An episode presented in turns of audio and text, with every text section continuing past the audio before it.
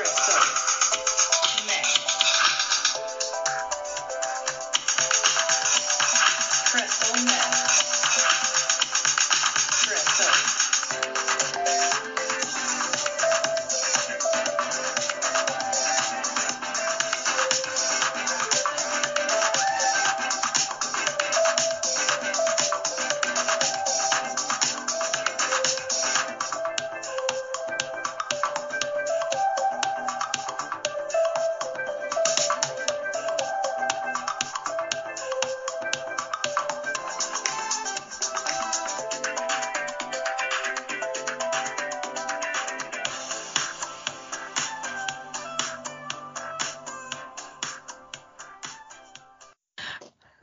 Hello and welcome to Crystal Myth Podcast from me, Hi. Leslie.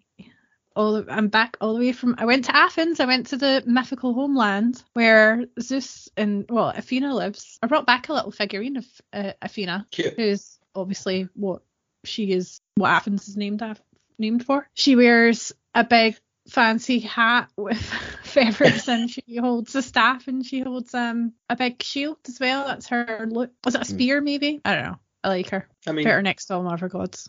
she I went to the cool. Acropolis. Yeah, it was great. So this week, I mean, what's that got to do with what we're talking about this week? Also I mean, we are a up mythology podcast. It's fine. I think Oh, yeah, that's true. in case you forgot.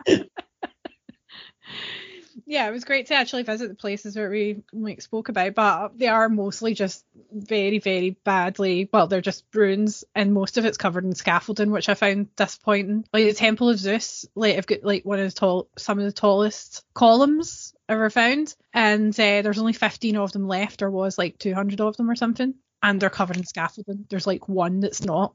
Yay! The Acropolis as well, pretty much just covered in scaffolding. So yeah, it's disappointment. Is that like also- a short term, they're strengthening them thing, or is that just a forever thing now? Hopefully not forever thing. I think maybe they're just trying to restore them or re- keep them Hmm. repaired. I don't know. But anyway, the British stole most of the good shit off the Acropolis. It's in the British Museum, so it's just typical. We do like stealing things. Yeah. Um, I never got to go to the Archaeological Museum of Greece because it was just too far away and I couldn't be bothered walking there. Um, but maybe next time. But I did see quite a lot of stuff. Cool shit. And I took lots of pictures, so I'll share them. And this week we're talking about cryptids, aren't we again? We are. Yay, more cryptids. Topic. Indeed. I do love Why talking do about we cryptids. sound so unenthusiastic today? I don't know why. What's wrong with it? I feel like my you've got a bit of a like cough Mm. going on, and I've got I've not got a like a very odd sentence. I've not got a sore throat, but I've got like that like heaviness in my throat. What we like? The Scottish unhealthy people in February. Indeed, crawling around in the dark. I go on a So- holiday and I come back with a bloody cold. Yeah, at least I've got ah. mine here. That makes more sense. Yeah, no, it wasn't even that. It was like it was funny seeing all the Athenians going about with like big fur coats on and fucking winter wear and gloves and hats, and I'm like, this is like summer over here to me. What are they doing? David's like, well, I look odd because I'm a guy walking around with just a t-shirt and uh, jeans, and all the rest of them are all like wrapped up as if it's like snowing. but it was quite sunny and blue sky. I don't get it. But yeah, I guess if you're used to living in a really hot climate, then the winter must be really cold. But only like the week before we went to Athens, Apparently it apparently was snowing there. So yeah, Yeah. it's weird. Anyway, cryptids. So what have you got for us this Uh, week? Uh, I went very not me with my cryptid this week because I feel like I only ever do cryptids that I might want to fuck or cryptids that I definitely want to keep as a pet. Myself and Not the Myth one. Child were watching a program about the world's most dangerous spiders the other day that he wanted to watch, and I just decided to do giant, what like gargantuan spiders basically. So like whether or not gargantuan spiders are real. It's like there's thing about there's Shelob in the Lord of the Rings is like a massive spider, and Yeah. then there's I don't know any ancient myths though about spiders being oh well yeah Arachne the story of Arachne. She she liked to weave. I don't know what she did to piss off one of the gods but they turned her into a spider. Or was that out of pity or something? And then she got to still weave her tapestries. That's terrible. I should know that the story. other, yeah, I feel like most of the most of the mythological spiders that I was coming across and like they were just sort of cropping up when I was researching it were either like yeah people who were turned into normal size spiders or like Anansi, who's the oh I love him Yeah, but he's like, Absolutely love him. I think he can change like size and shape and stuff, but he normally appears Yeah, as a spider-sized spider, Yeah. I and then oh, kind him, of like half spider beings. But I just focused on just big, massive fuck off spiders. See, I think um, spiders get a, a bad rep. I Actually, I think spiders are heroes of the insect kingdom, or they well, they're not really insects or arachnids, but they. If we didn't have spiders, we would be absolutely overrun with and other insects. Like they, we would be fucking played with them. Spiders shit, are your friend. Like every home should have a spider because they clean up for you. They're like the insecticide of the house. Like like I'm having not a a cat spider hater. to get rid of mice. Spiders. Oh, okay. I thought you At didn't all. like them. No, I'm just. I You feel just like it's like just uh, not. Like I always look at things that are very. I feel like whenever I look at a cryptid, I always look at cryptids that are very like either mm-hmm. traditionally cute or non-traditionally sexy. Okay. Yeah. And I like spiders, but I don't think they're cute or sexy. But I I do mean, there's like some them. spiders I'm not fond of, like those wee spindly things, the daddy spiders. I don't like them, but I do like tarantulas, like the one because they're like really furry and they've got. They, they- just have you ever had a tarantula crawl on your hand? I don't think I have. I had had one. And I do when like tarantulas. 13. I like bird-eating spiders as well. But I, no, I don't think I've ever held one. They feel like little paws. Like they're so cute. Like they're really gentle and they're not creepy at all. Like they're just slow and their their legs feel like little paws. So yeah, I like them. I like them. Uh, obviously, I wouldn't want to be bitten by one. They must just weigh very as little well, as well because when I was looking at like the kind of Oh yeah, spiders, but when they were talking about like the size of them and the size of them Mhm. would be massive, but then when the weight of them was coming up in like descriptions I was looking at, I was like, it's actually a tiny weight. So really, Mm. if gargantuan spiders did exist, they would be less terrifying than people seem to think that they would be because actually, like, they're They not going to be able to overpower you or I. Well, maybe that would be the scary thing because they're silent because of their their pads on True. their feet. They would be, and yeah. but they would also be incredibly powerful with because their silk is actually stronger than steel. Yeah, that was why. Actually, that was one of the spiders that was in the thing, the like kids program that we were watching that I thought was really interesting. Mhm. I think it's the it's not the funnel web, is it like the orb web that's silk is in, insanely strong, and they're obviously the size of like your finger. So I imagine there was one that was the size of a person.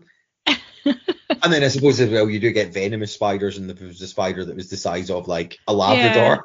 It's going to be pretty venomous. So I'm thinking of the movie Arachnophobia where it was in I think it was on an African bird spider. Oh, and Julian Sands was in that, I think. Yeah, he disappeared. That's a myth. Where, what the fuck happened to him? He went walking in the California Yeah. hills and nobody found him. There was a Oh. storm and he was out. Walk, his walking companion was found, but then no, they still haven't. In fact, that story hasn't even like they've not stopped talking about it. Like, where is he? It's been three, four weeks now, and he's still not been found. He's probably dead. I don't think he's alive. The, the guy from Arachnophobia. Yeah, you know how at the beginning of arachnophobia, and he's like got long blonde hair, Yeah. and he's the spider guy, and he goes in the coffin or something. Remember that guy? Yeah. I don't know. I can't remember his exact character, but yeah. I used to watch Arachnophobia all the time when I was like, yeah, it was small one of my favorite films, and I'd be like, "Moon the spiders." I got really upset when um Dan Dan Aykroyd, not Dan Aykroyd, sorry, what the fuck is his name? I'm thinking Dan from Roseanne, but that's not his actual name. Well, Dan Uh, from oh, what is his name? John John Goodman. Goodman. He was the the exterminator, and he stood on the spider, and then he lifted his foot up, and it was all like gooey, and I was just like, "You bastard!" Remember the bit where the spider comes out the couple's nose after they've been eating popcorn? yeah. that was be. My sister's absolutely terrified of spiders.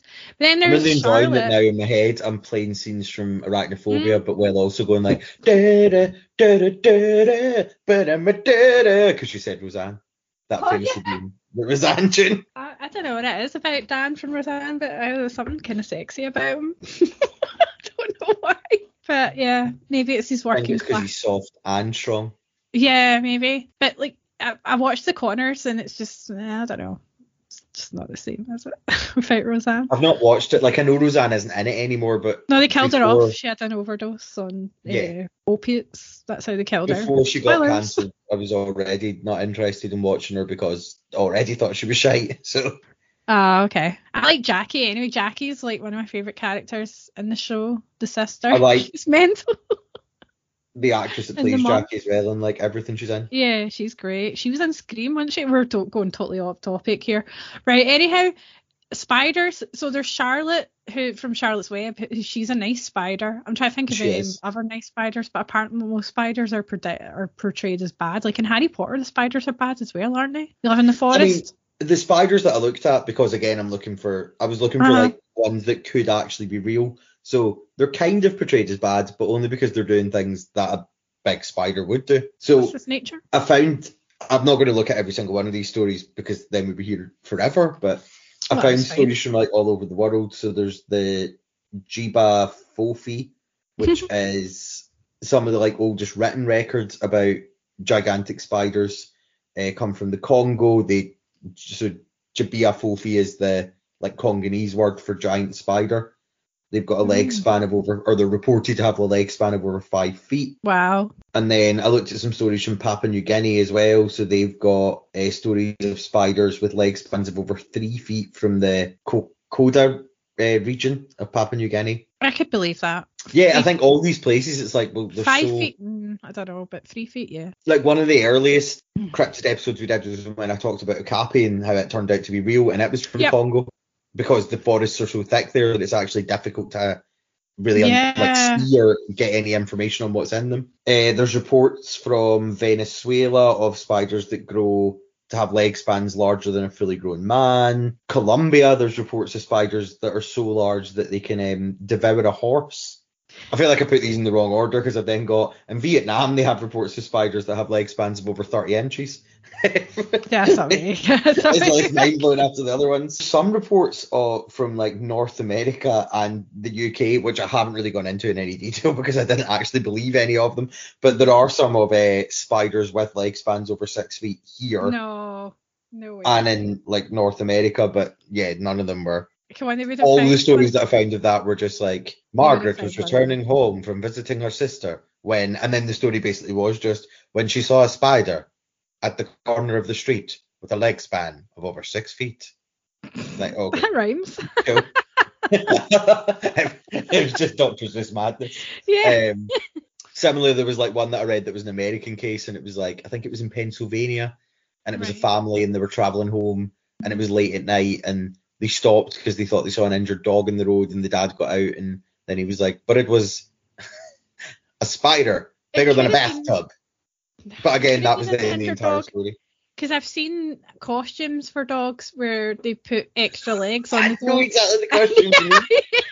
it might be one of them. They were just too dumb to realise. So, like one thing that I thought was interesting before I go into my kind of little um, Okay. cases that I thought were somewhat believable. So most zoologists say that they disagree and that even though these are regions where we're not sure what the wildlife is because the forest is so dense, again, Yeah. not counting the UK and the North America ones. So they've said that no, they don't find it realistic and that the reason they don't find it realistic is because it would need to be a really oxygen rich atmosphere for spiders to grow to that size and because of like basically the way we've fucked up the planet we don't Well, have that's that why anymore. things were a lot bigger back when the Earth was more oxygen rich. That's why you had giant sloths, giant bears, giant fucking everything, basically. Giant woodlice, which terrify the fuck out of me, thinking of giant Oh. woodlice cutting about.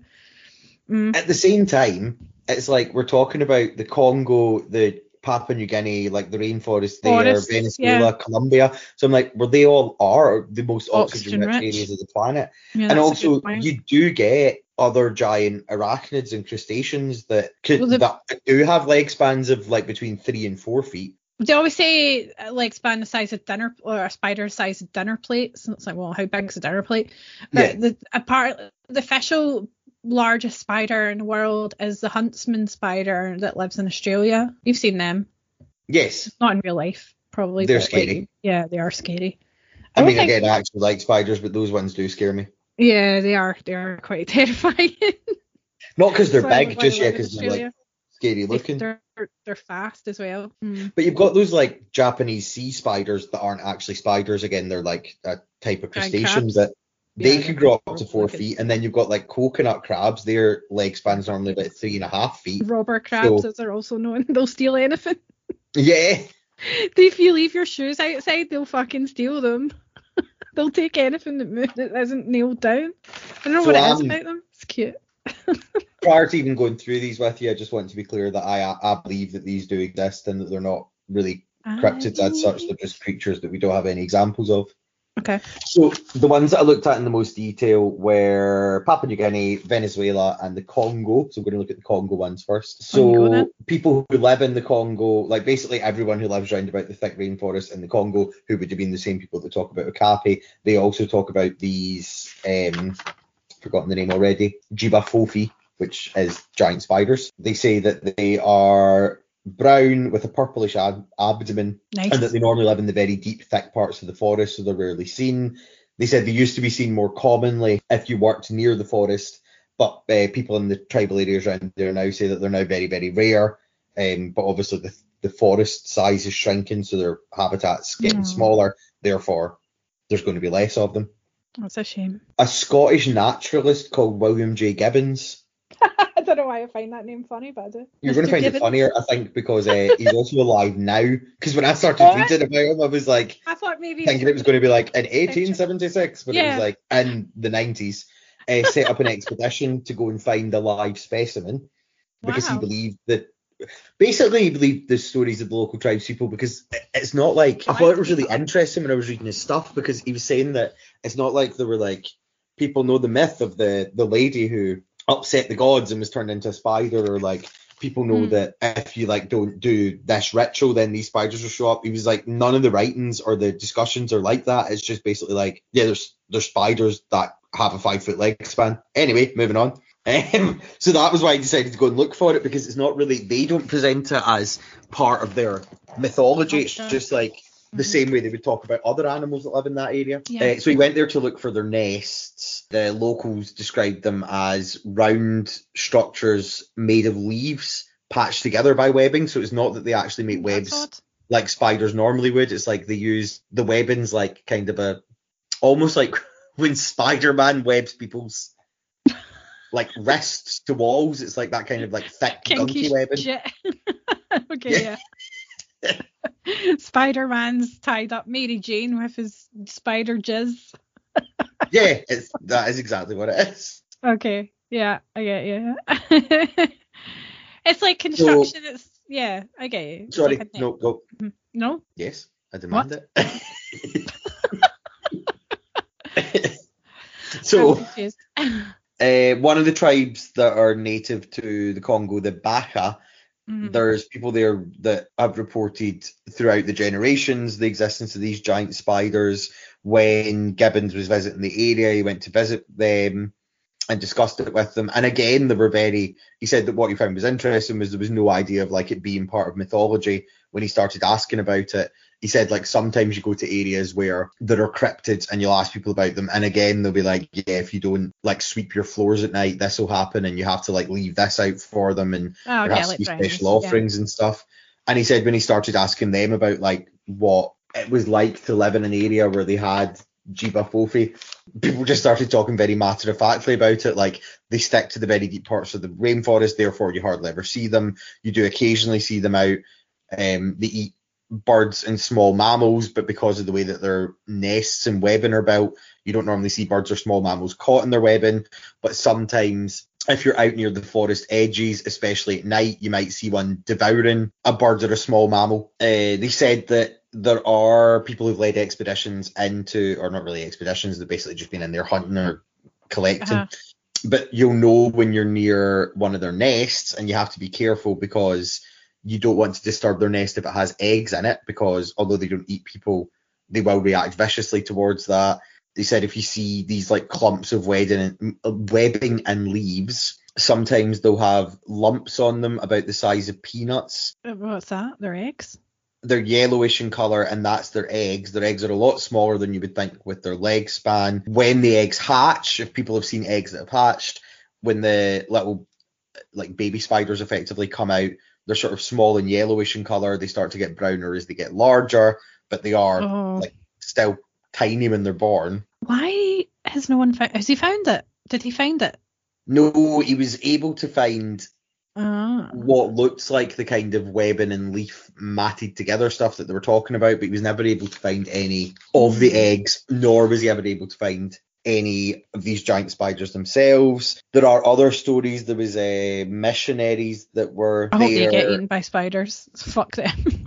Yeah, they reportedly fled, so they were there trying to convert the Baka tribe to Christ. Uh, I don't know why I found that such a difficult sentence I to say. I think it's because it was their words that I wrote down, and I'm like, that's not the way I would have said that. Um, they were trying to, they were out there brainwashing. Pretty much. They said that they stopped their work with the Baka because they presented it as though it was some sort of mythological beast. They were like, there was these gigantic spiders, and they attacked the missionaries. They were like basically the Good. the local people had been led into darkness by the spiders. The local people, obviously, their view of that was different. They were like, no, No, the they're, they're spiders didn't attack them. There's just some big spiders there. Shot themselves and ran off. There was also a family, the Lloyds, who in the late 1930s were living in the Congo, although they weren't Congolese natives. They were originally from England. They eventually returned home and said that one of the issues they had there was that the area that they were trying to sort of develop, there was quite a lot of spiders. Now they said that there were spiders with a, around about a three foot leg span, but they were like Mm. basically they had constant issues with the area that they were in being a kind of hotbed for these spiders with three foot leg spans. Therefore, Yeah. but again, they didn't really say that the spiders actually did anything. They just basically implied that because they were big spiders, that was terrifying. Therefore, they weren't going to build there anymore. But I don't think well- the spiders actually tried to fuck them up in any way. Yeah, it probably wouldn't be a good idea to have any pets or small animals around them. They're just going to eat them, aren't they? No, I suppose like if they eat large birds and like small Mm. monkeys and stuff like that, like yeah, they'll eat your cat. Definitely. Well, I don't that's know. the Congolese one, which Mhm. I find quite convincing. And I then like there was that the they're it's sad that no one. In a way, I don't want them to be found because then I feel like that will be their demise. But then it's like Schrodinger's cat: are they there? Are they alive? Are they dead? We just don't know. Could be, could be not at the same time. I feel like though you're right, like if we actually Mm. discover them, people will kill them because especially Yeah, if the natives are they're saying like- oh, there's very few of them left. Like Yeah, I like the idea that they attack if you like annoy their nest because that's not really a normal insect thing. Maybe they're like smarter because they're larger. That could be. Because insects don't normally care if you like a pretty. I think most insects wouldn't. Well, wasps and bees do care if you try and attack their Right. nests, Actually, that's fair. and termites and those kinds of things. I'm Not sure about Cockroaches as well scorpions. actually defend their young, don't they? So I'm talking Ah, rubbish. I have no idea if cockroaches defend their young. I thought you were a cockroach expert. No, maybe cocks, but not roaches. All right. So, what's your next spider? Uh, so the ones in Papua New Guinea, so they're the, I mean, Uh-huh. they're just again called gargantuan spiders or giant spiders. They're from the Ko- Kokoda area of Papua New Guinea. Uh huh. I'd love to visit Papua New Guinea, but at the same time, I kind of wouldn't in case I come across that. I don't know. I'm not saying that like the tribes are hostile, but they should be hostile because you don't want like the Sengalinese, Sentilinese people. You don't want them getting disease and stuff or being corrupted by. Yeah. I know. I'd love to visit. And I'm sure we've got a listener in Papua New Guinea, unless they're using a VPN. I'm sure I've seen someone li- listening from Papua New Guinea. So, hiya. Love. if you've ever seen a gigantic spider, please contact us to let yeah, us know. please let us know. okay, right. So what if they got? Um, as imagine that it would be really colourful, the spider in Papua New Guinea, but maybe not. There's lots of interesting shit over there in terms of animals. Uh, they're kind of like described as being sort of blackish green and not looking furry. So like not blackish, um, yeah, blackish green is probably a good way to describe it. Like really dark, almost black, but with like a green tinge. So you know you get those spiders that look like, or like some insects that look like they're almost made out of, I don't know, like high, like overly glossed kind of. Yeah, like iridescent, Yeah. shiny, Yes, thank you. metallic colours. I love Yeah, that. yeah, yeah, exactly like Mhm. that. So that's kind of the way they're described. Kind of so- like the colours that you see in an oil spill or something like that, you know, in a puddle. So they're the ones that are what they've got reported of growing to have leg spans of up to three feet. And yeah, they're not like the Congolese ones. They've not got this kind of like hairy body. They're very, as you say, kind of like metallic looking, almost black. But if the light hits them right, they've got like a green tinge to them. All right, okay. So there was quite a few stories that I found that were quite short. The two that I found that were longer that I've gone with are so there was one from an Australian soldier who was posted in Papua New Guinea during World War Two. Uh, he Mhm. claimed uh, I've just taken quite a lot of this as quote because I quite enjoyed the way he's talking. So he said, "I had gone to engage in the call of nature, and while doing That's so. I think he was having a piss. And while doing so, I noticed a very large cobweb Oh no.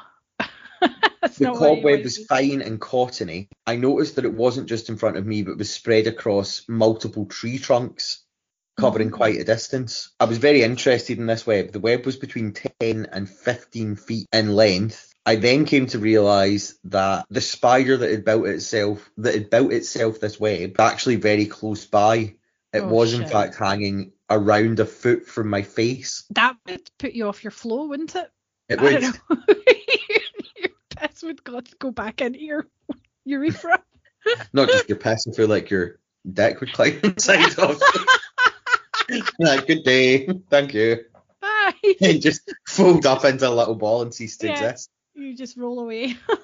I feel like that's more terrifying as well. Like the idea of it kind Yeah. of crawling out of the brush or crossing the road No, the, the North American one is less terrifying than I think like that sort of idea. It just paints a really good picture that you're does you're looking into the web and then you're like, oh fuck, it's right in front of my face. Yeah, it's like it kind of gets worse the, lo- the longer you look at it, the worse it gets. Because at first you're just like got your knob out taking a piss, and then you casually look up, and you see bits of cobwebs, but then it gets bigger, and then you turn around, and there's a fucking spider there. Right? Yeah, that is horrible.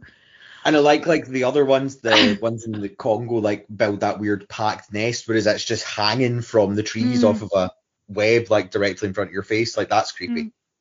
Yeah, imagine. I imagine spider- it would really be quite beautiful to see, but Peter only if you were going to see it. Like I think it just being there all of a sudden, you would shit yourself.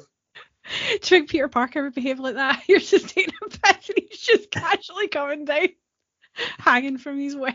Hello. making intense eye contact with you. Yeah, go away. so what what did it do? Did it just was he fine or is there any more to that? Uh, so he said, I jumped.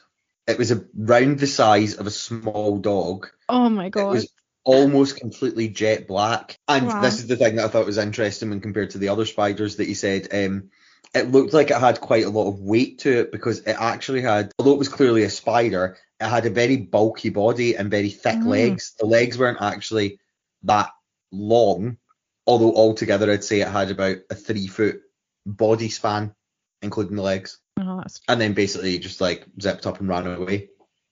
yeah.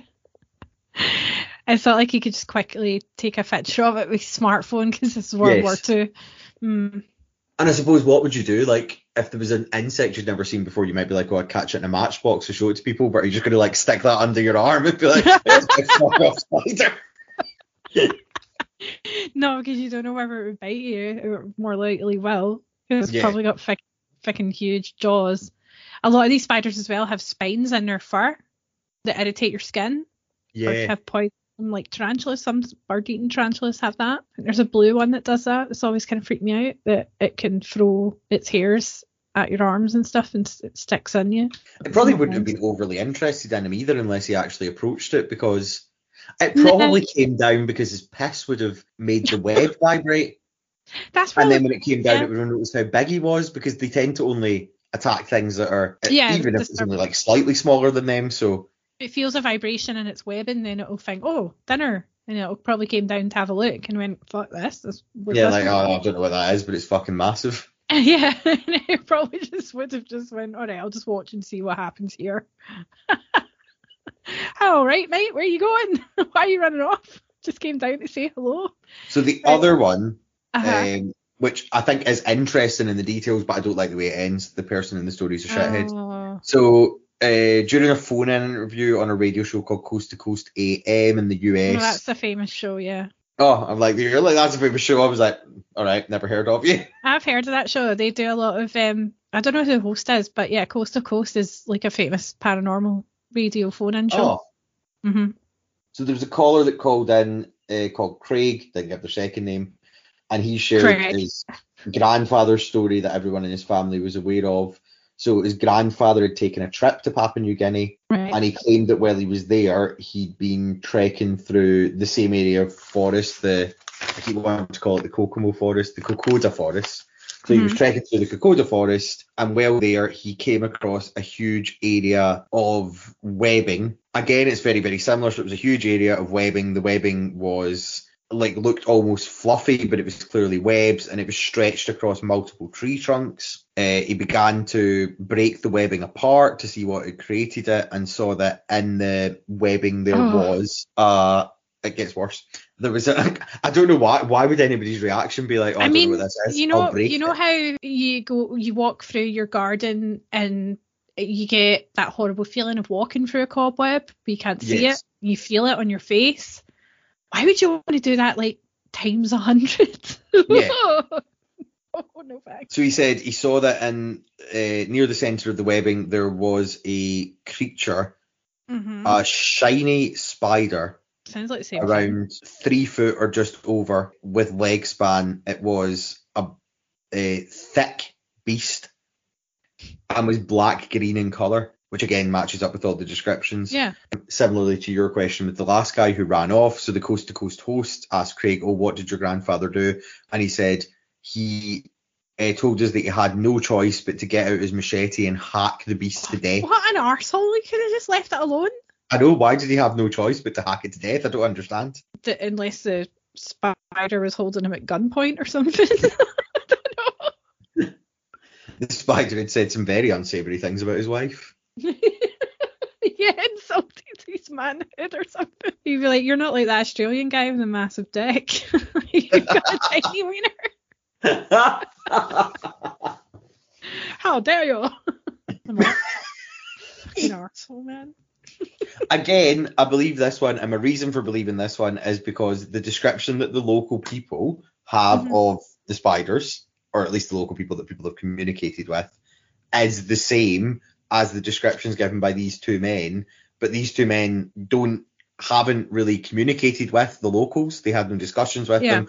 I mean, one of them was there, although I feel like he's the nicer of the two guys, and you know, we get mm-hmm. that military industrial complex and all that. A lot of people that are at war are forced into it by their government. could it be because he's So- Australian, he's used to big spiders, so it wasn't True. that big a deal?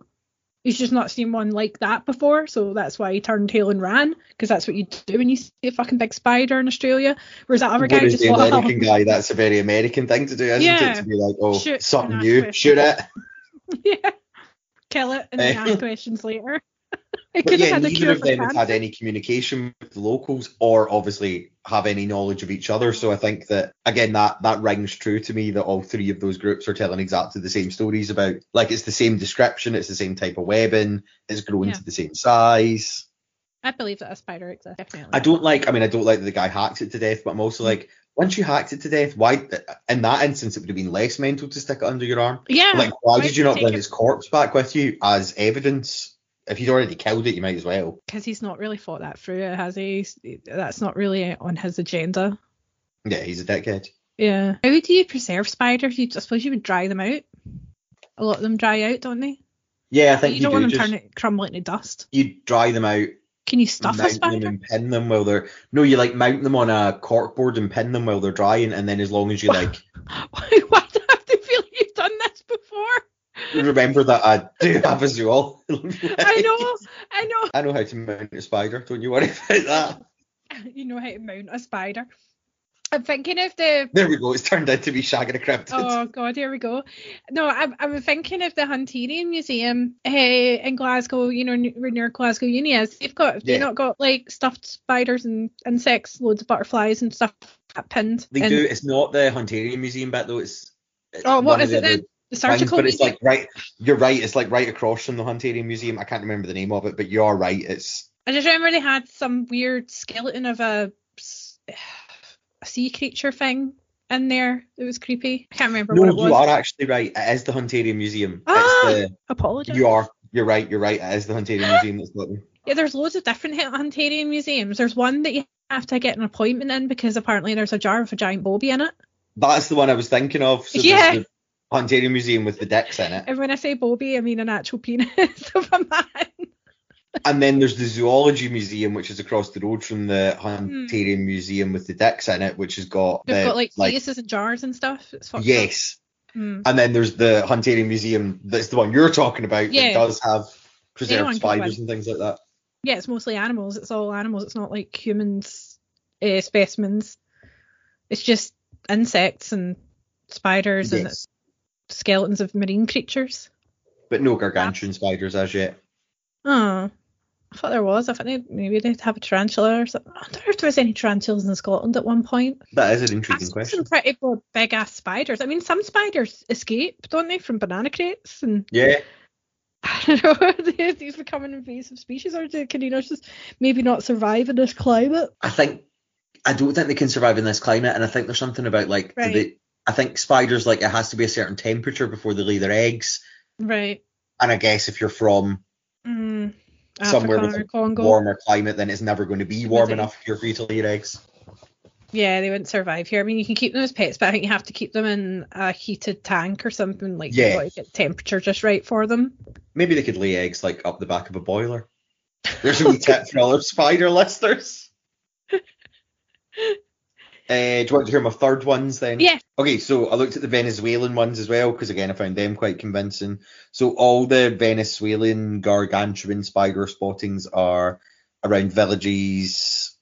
Nope, are from villagers in villages around the Orinoco River. Didn't know that so there are Venezuela. multiple reports of huge spiders in from villagers in villages all around this area. Uh, some of the stories state that they have up to seven feet leg, seven foot leg spans. Mhm. Uh, there's been claims of these giant spiders grabbing and dragging off in different stories, different things. So there have been reports of them dragging off farmers' chickens, people's dogs, people spotting them pulling monkeys out of trees, people spotting them pulling sloths out of trees. And there's also two separate reports of families in two separate villages that have said that they have lost a child to the gargantuan Oh, spiders. no. Once they get a taste for human meat, then what's stopping them? But they've only done it twice, so they must not like it that much. Yeah, maybe not. they prefer sloth. Sloths are easier to catch than toddlers, I'd imagine. I don't know if I believe them about taking their toddlers. I think that's just their excuse. They maybe the toddler got lost and or it died in suspicious circumstances and they just blamed it on the giant spider. Yeah, that's my thoughts too. I'm on the So- spider side. There's several different villages around the Orinoco River where the tribes build their huts to a really specific specification, with the roof thatching going all the way down to the ground. Oh, that's not good. Spiders can get up in there. Yeah, so they do this specifically to protect their children from being webbed up by these giant Webbed spiders. up. But yeah, I don't really get how that works. Well, Like, surely it's easier for them, as you just said, to climb on your house if you've got thatching yeah, all over your entire house. and lay eggs in it. That's maybe not how it works. I don't know.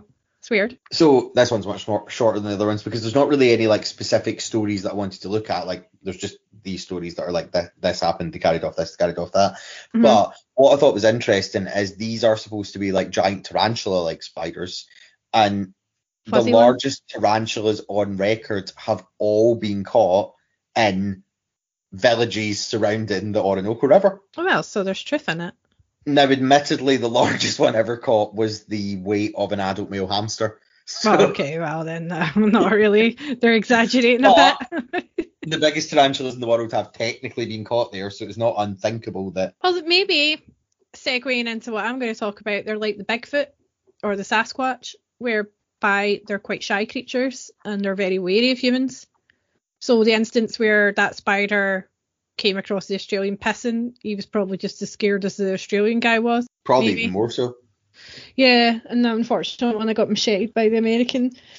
Uh, because I mean, he was he should definitely have been more scared than the American. yeah, definitely. Considering that the American was fine and that poor guy was macheted today. Well, I came across something on another podcast, but which really interests me because Bigfoot normally bores the shit out of me, but this one I found really compelling because it's not about sightings of a Bigfoot, but it's about recordings of like what seems like Bigfoot language. Ooh. Uh, so this took place in 1971, where there was a man called Ron Morehead of Merced, California, and he heard an account from a friend of his in which he'd been on a hunting trip in the rugged Sierra Nevada mountains of California and Nevada, during which he and his hunting companions had encountered a huge hairy ape like beast that had approached them and issued otherworldly screeches and howls, enough to cause one of the hunters to run away in abject terror. So they've got like this little campground somewhere.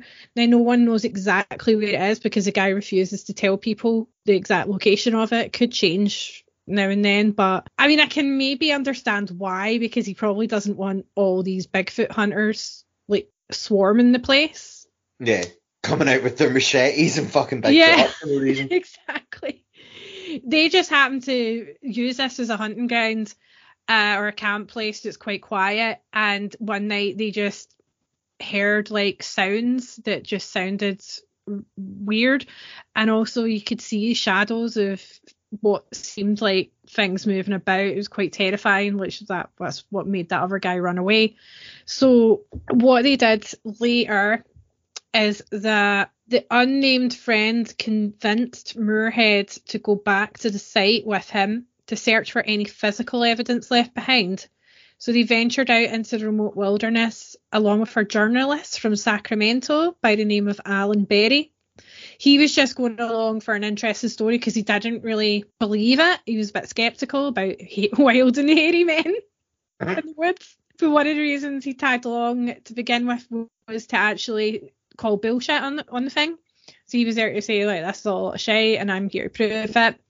So at this early point, the story is that Berry was a former officer in the Vietnam War, the skeptic, and he also held a master's degree in science. So he's a Scully in this situation. And he was Okay. considered by his peers as a no nonsense investigator reporter, and he was obsessed with facts and accuracy. So was not definitely not a believer um, in finding Bigfoot when he went with this guy. They were unsuccessful in finding anything of interest at the high altitude deer hunting cap on their first trip, but a follow up excursion would prove to turn up some bizarre things.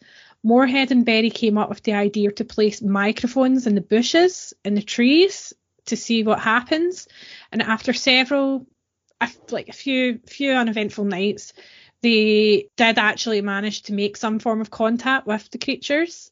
What they would catch on tape is some of the clearest, most puzzling audio evidence of Bigfoot ever obtained. When one night they began to capture recordings on microphones they'd set up in trees, eventually capturing 90 minutes of what they claimed to be Sasquatch that are possibly communicating with language. And that is what is now known as the Sierra Sounds, which consist of a sequence of a mixture of apparent wood knocking and odd vocalizations, including grunts, whoops, howls, whistles, and rapid fire utterances that are thought to be perhaps actual Sasquatch speech and have been nicknamed samurai chatter, which I thought was quite funny. But when you listen to it, you think, yeah, I suppose. Because the reason they say that it's samurai chatter is because it sounds vaguely like a like someone taking the piss out, trying to be Japanese, like a non-Japanese speaker, trying to do an impersonation of a Japanese samurai from so like movies. what you're telling me is that Sasquatches might be racist. Well, I don't even think they even know what a Japanese person is, unless they've got TVs in the woods. I don't know. They're a big Nah, fan I think they're out there watching like old uh, kung fu films. Uh, yeah. During the weird encounters, Morehead and Berry claimed that the massive creatures would boldly come rather close to the camp, but maybe like the spiders, would melt away into the wilderness as soon as anyone tried to leave their tent. So unfortunately, it meant that they had little visual communication of what they were hearing because they had to just stay hunched down in their tent listening to the spooky noises echoing outside, which would have been maybe a bit tense for them. Creatures don't always sound particularly friendly in the recordings. Berry, who had been very skeptical going into this, was astonished and would say of the experience, quote, it was very startling. I didn't know what to think. Viscerally, my knees were shaking and my insides were turning a bit. I was wondering if what I was hearing was some creature that was stranger than anything we know. The alleged Sasquatch, of which there were clearly more than one, were not shy about freely vocalizing, being recorded, or even interacting with the men, as there are a good portion of the recordings where humans can be heard trying to mimic the sounds they are hearing, calling out to the mysterious intruders and actually getting a response. Um, instances of possible communication between the two were caught on tape. The next day, they would find giant footprints in the snow outside, convincing them that they had indeed heard the sounds of a group of Bigfoot. That's exceptionally cool. You can hear these recordings which I will play them. I'm sure you would be excited to hear them, Mark. I am, yeah. I want to hear what Bigfoots sound like. I want Would to be like able to speak Sasquatch. Would you like me to play some of them? Yes, please. Okay, right. So the first one, there's two parts. They're about four minutes long, so bear with me if it plays. Here we go. In for Nightville. Can you hear? Mhm. Yeah, yeah. Okay.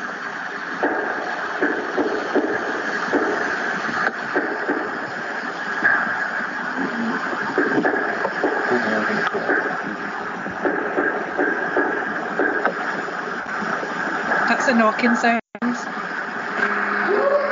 a whoops.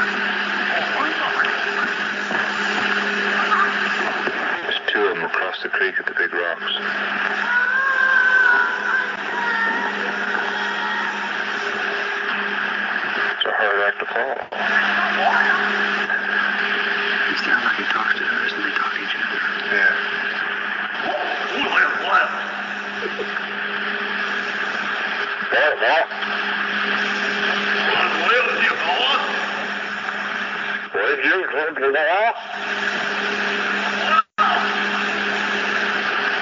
Apply.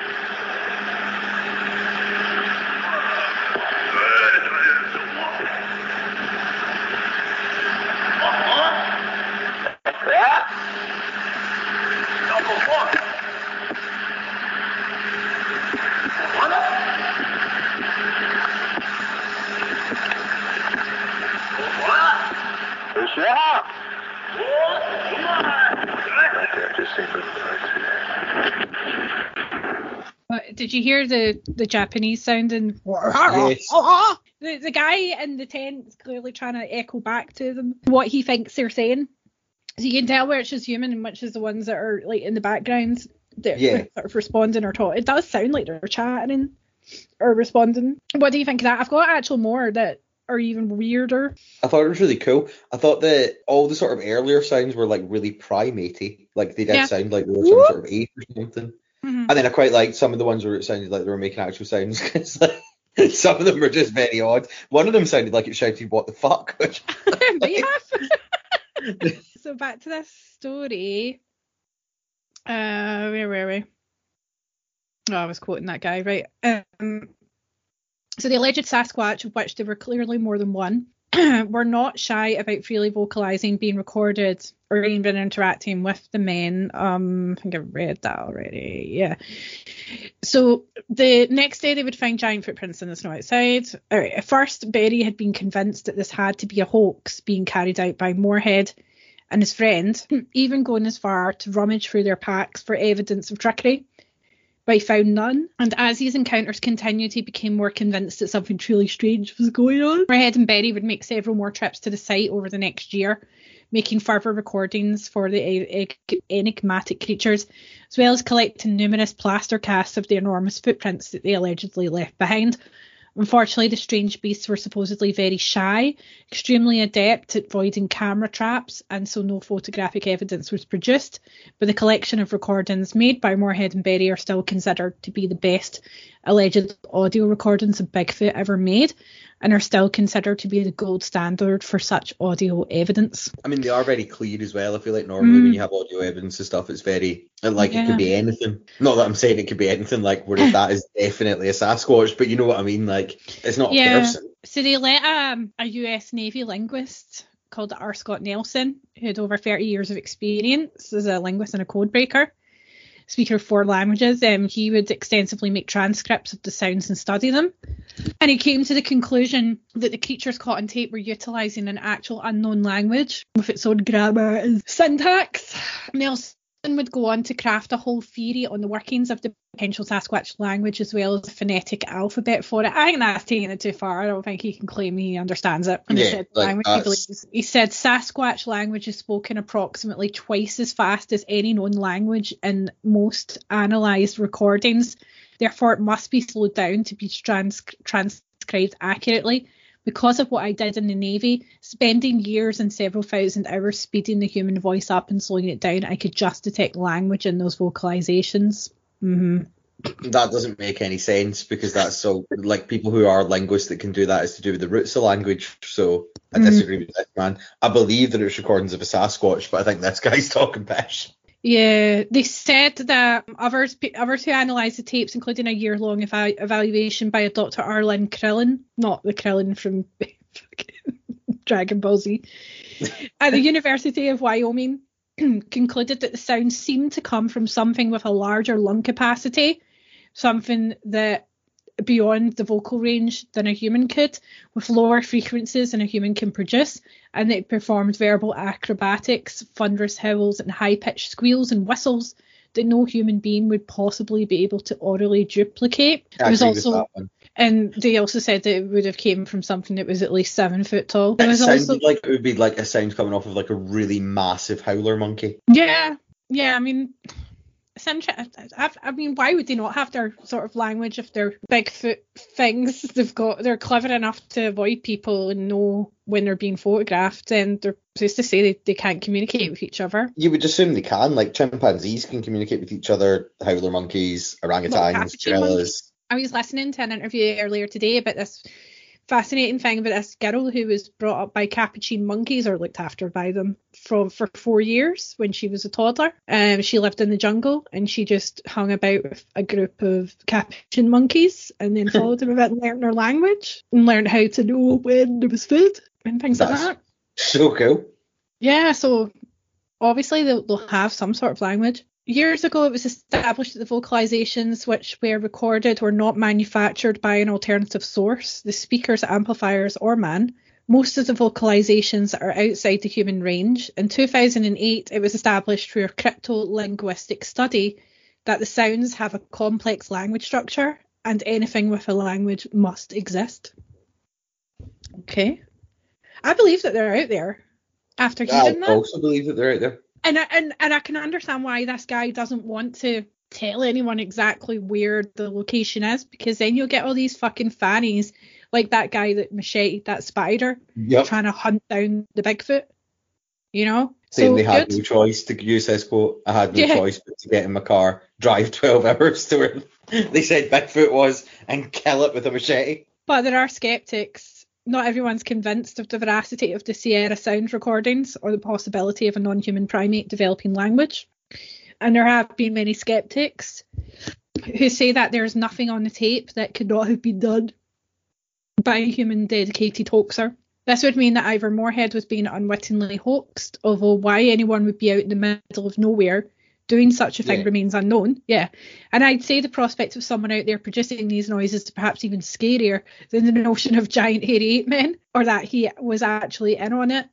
something both he and journalist Berry adamantly deny. One very straightforward criticism of the recording was made by Karen, of course, Karen.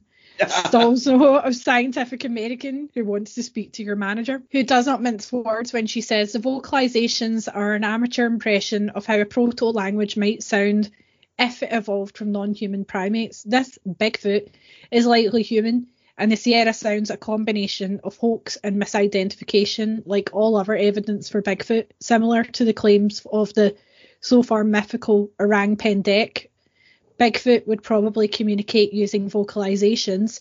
However, non human primates don't have the physiology to produce a wide variety of speech sounds, so it's unlikely that Bigfoot would have developed language. How the fuck would you know that? Or would be able to speak? I know. Existing human, the Bigfoot is likely human, and the Sierra sounds a combination of hoax and misidentification. Like all the other evidence for Bigfoot, there is no solid physical evidence to support the existence of Bigfoot. Before we establish the existence of Bigfoot language, we would need to establish the existence of Bigfoot. But they argue that because these sounds are real, then that must establish that Bigfoot exists. It's the other way around. Would you like to I hear mean- more? I get the, the tail end of what she's saying. Like, I do get that it might not be Sasquatch who's making that sound. It might be something else that we don't know about. But the rest, I don't. The, the rest of her argument's pish. Yeah, I Just agree. Shut up. Well, let's hear some more of these sounds because I found the second part of the Sierra sounds much more interesting. This one says rapid fire sequence sounds.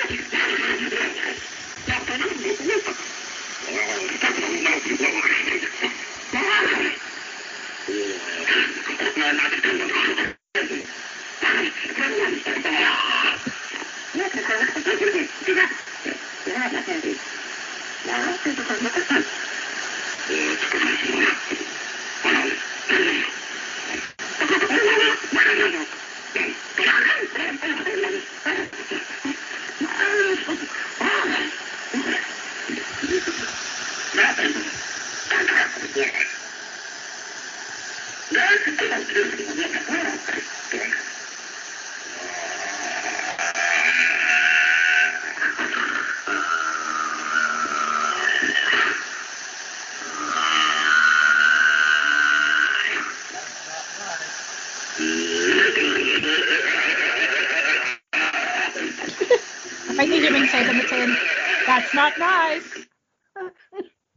the second um, description says anguish sequence sounds. This is what they picked up.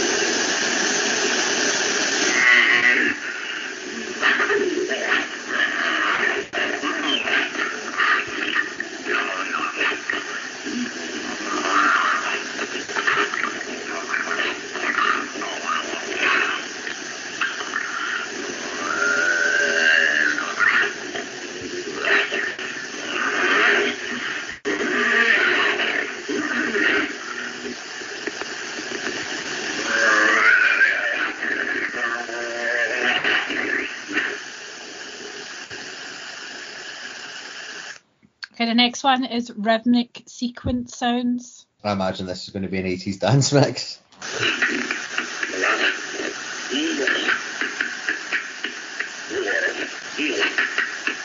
Is that an 80s dance? Very much so.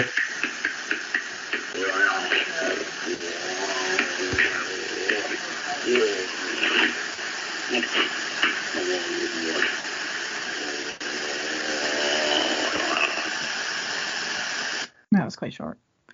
This is whistle interaction sequence. I think This might be the last bit.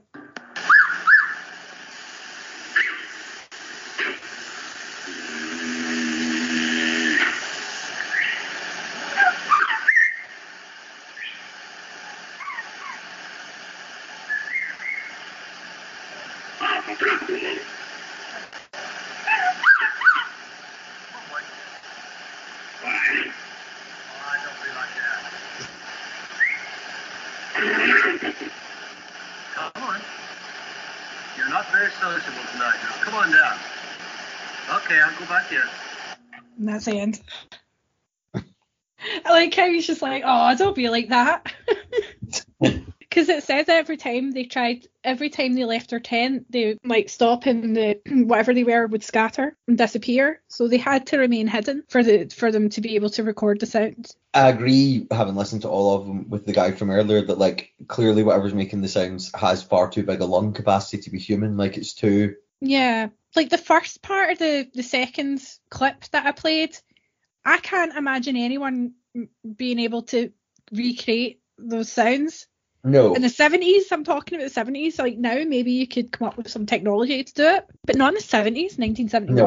or 74 or whatever, whenever it was. I mean, I know you can get like some black metal artists that can screech and scream and things, but that sounded really But weird to me. with the same amount of like bass and reverb behind it. Like you can't do that with your mouth. Yeah, so I just thought that was really interesting. And you can't do that with your mouth. It doesn't mean it has to be a creature that's intelligent as a human, because obviously, again, like large apes with huge lung capacity can make sounds like that, but Mm. but like that would still be a Sasquatch effectively. Like it doesn't have to be. that really captured my imagination and I would love to be able to visit there. But unfortunately, he just described the location as a deer hunter's camp eight miles from the nearest road over perilous terrain and rough wilderness. That is an altitude of over 8,000 feet and somewhere between Lake Tahoe and Yosemite National Park. In other words, it could be anywhere. Yeah, that's not really a very um. Although Yeah. again, I do get what you were saying earlier. Like, uh, appreciate that there's obviously a reason why he didn't want to pinpoint his location, which or he just wants uh, all the he just wants to be the only one who can record the sounds, which again I understand. Right, I've got just as a wee a wee side um piece here. I thought, well, are there any other sounds that people have heard that could be cryptids or something weird that they don't know what it is? And I came across this obscure story on this website called Phantoms and Monsters, Pulse of the Paranormal. And the headline it was excuse me, it was published Monday, June 7th, 2021, so it's fairly recent. And it's called The Mysterious Loud Pipe Organ Sounds Heard on an Ontario Lake. And it goes thusly. A group of family and friends are in separate boats on a lake in the west central wilderness of Ontario, Canada. When Canada, when all of them hear what sounds like pipe organ notes emanating from all directions. Now, when they say pipe organ notes, what does that sound like? Is it Like like a bagpipe or organ? yeah? Is it like the pipe organs in Kelvingrove Museum? Yeah, I think that's what Right, I would guess. That's from my head. So they said, I live in northern Indiana and I have a true story I would like to share with you. We have a cabin about 300 miles mm, north northwest of Thunder Bay in west central wilderness of Ontario, Canada. We drive until the road stops, then take a float plane to our cabin. So it's pretty fucking remote. Those are my words. My dad built our cabin in 1968 and we go up three times a year the end of May, mid July, and early September. One fall trip, which is autumn to you and I. 20 or so years ago now, we wanted to portage. I really don't know what that means. What's portage mean? To a different lake. And Go or portage, maybe that just maybe that just means like a boat, like your port is there. In the spring and fall, um, if the weather was cool, we would go after some lake trout. If I had to take a guess, I have been on that lake 30 to 40 times now. We are the only cabin on our lake, and there are no cabins on this lake. I found that weird sentence, but okay. We have three small boats. We just leave on that lake because we go there so often. We had six men and three boats that day. We all kind of went our own way and started fishing. It was maybe four hours later, around 2 or 3 p.m. All three boats meet back up in the middle of the lake, and we all killed our engines and started to eat our lunch. It was a beautiful sunny day with no clouds, and the lake went completely flat, no wind at all, so it's quiet as fuck. Okay, now this is the part where you're going to think I'm nuts. So here I go. The first sound came from our north, the way back to our lake. The best way I can describe it was someone holding a note on a freaking pipe organ. The notes were perfect, not flat or anything like that. The notes would last maybe five to eight seconds. That's a long time to hold a perfect note. When the one would die out, another would start from a different shore at a higher or lower note, but all just perfect and sounded like a pipe organ. All the sounds were just single notes. We never heard two different notes at the same time. This lasted for maybe 15 or 20 minutes. We were all we all six were hearing the 20 plus pipe organs play single notes around a lake with no cabins in the Canadian wilderness. The notes were loud and with no wind. The land was no more than the 400 yards away in any direction. The notes would echo around a bit. My brother did not want to make the portage. So he stayed in our lake cabin with one of our, my uncles. Later, back in our cabin, we all were telling my uncle and brother what we heard. They both said they could also hear the notes from our direction. We never saw a thing, and I don't know what we heard. We didn't see anything on the ground, nothing in the trees or water, and we were all looking. About the only thing I do know is there are, there are no pipe organs around that lake. Well, maybe there are now. Unlike most lakes that have seven to twenty pipe Yeah. organs round about them. Over the years, we have been back many times and nothing. Over the years, we have asked local biologists. They look at me like we're nuts. I even have asked a First Nation friend from that area. At least he gave me a kind of answer. Are you ready? I sure was. He said, Some things in nature are best left unknown. That is your answer. I was so ready to find out, and that's what I got. I'm the last one of the eight people still alive who heard the pipe organ notes around that lake in the Canadian wilderness, and I'm just looking for an answer. God, he seems really pissed off at that Native American guy. yeah. Because we all know that they know every answer to everything in the fucking universe. oh man, we're going to have to stop the podcast because I'm struggling to speak. But what do you think of that wee story? I don't know. I mean, I don't not believe the guy. I just can't think what it could possibly be. I like that you asked biologists because that wouldn't be my thought of where to go. Like, it doesn't seem Yeah. like it would be. Like the way he describes it, it doesn't seem like a natural sound. So Like he start, he says it sounds like a pipe organ. What sort of creature would make that sound? I just don't yeah, get it need to be some sort of musical instrument or Yeah. something mechanical. Or is it like a I don't know what kind of creatures like wait do you get whales in lake? No, you wouldn't get a whale in a lake. Like the Loch Ness monster swallowed a fucking organ like piano or something or a harpsichord. But even like whales and dolphins, the noise isn't like an organ noise, so that's just such a Yeah. It's weird. mechanical noise that Was it aliens? the aliens is just where my head went there as well. Well, I mean, also, did you hear about? I mean, I'm assuming you've heard all these stories about how the in Alaska all these objects are being like blown out the sky. Besides that Chinese spy balloon. Yes. What do you think and of the that then? government have said it's just um, normal air debris. Why would they be shooting them out the sky then? One, why would they be shooting them out of the sky? And two, what, what, what the fuck's normal air debris? Yeah, I mean, there's gravity. It would fall to the ground. It wouldn't just float. People were saying like, well, what? I mean, as if like if aliens had the technology to go interstellar travel. Only to be shot down by fucking Americans as soon as they got here. I doubt that they would get caught. No, But then we could just be innocent tourists, you know? Poor bastards. David said to me, "What if we are the most evil species in the in the whole galaxy?" Do you know what I mean? Like the rest of the aliens fight are really peaceful and nice, so they they come here thinking, "Oh, everyone must be like that," but we're fucking evil, so we'll just shoot you. Maybe that's why most of them don't come here. Yeah, And again, to refer back to one of our early episodes, that one time that they did come here, it was just to scan us because they think we're arseholes. yeah. We're pro- what if we are the baddies of the universe? We're the dicks. We're the ones. I mean, it's not unthinkable. fear. We are pretty shit. Yeah, I'd believe that. Well, like, yeah, definitely. And and they probably look at our movies and go, oh, sake, they think they're they, they think we're the aggressive ones. Oh no. Okay, well, let's wrap this up. So, what we're gonna um talk about next week? Hopefully, I can speak there. what numbers have we got? We're up to 25. I'm gonna go for number ten. Number 10 is the Satanic Verses. We've not done that before, have we? No, No. but what are the There we go. Satanic verses? Is that the one that uh Salman Rushdie wrote? But that I didn't think that was anything to do with mythology. Well, no, but the book. So the reason that people had an issue with Salman Rushdie writing the Satanic Verses is because of the mythology surrounding the actual Satanic Verses. Well, I don't really know much about this, so this will be an interesting research. Indeed. Okay. Okay. All right. Well, thank you very much for putting up with me, um, listeners. Sorry about the whole. I'm not being able to speak very well. I thought you did Um, very well considering that you have. Okay, I was struggling a bit towards the end there. uh, yeah, well, thanks very much for listening, and um, please give us a like and a subscribe and a little review on wherever you listen to our podcast. That would be really nice, just to know that you. you are out there. What was that noise? Uh, it was me You- clicking my pen. Oh, okay. Stop that, Pauline. Alrighty. Well, thanks very much. And um, yeah, if you've got any recordings of big spiders or pipe organs or Sasquatch, let us know. Or a Sasquatch and a um, big spider playing a pipe organ together in a band. yeah, that would be fun. In a pipe organ band.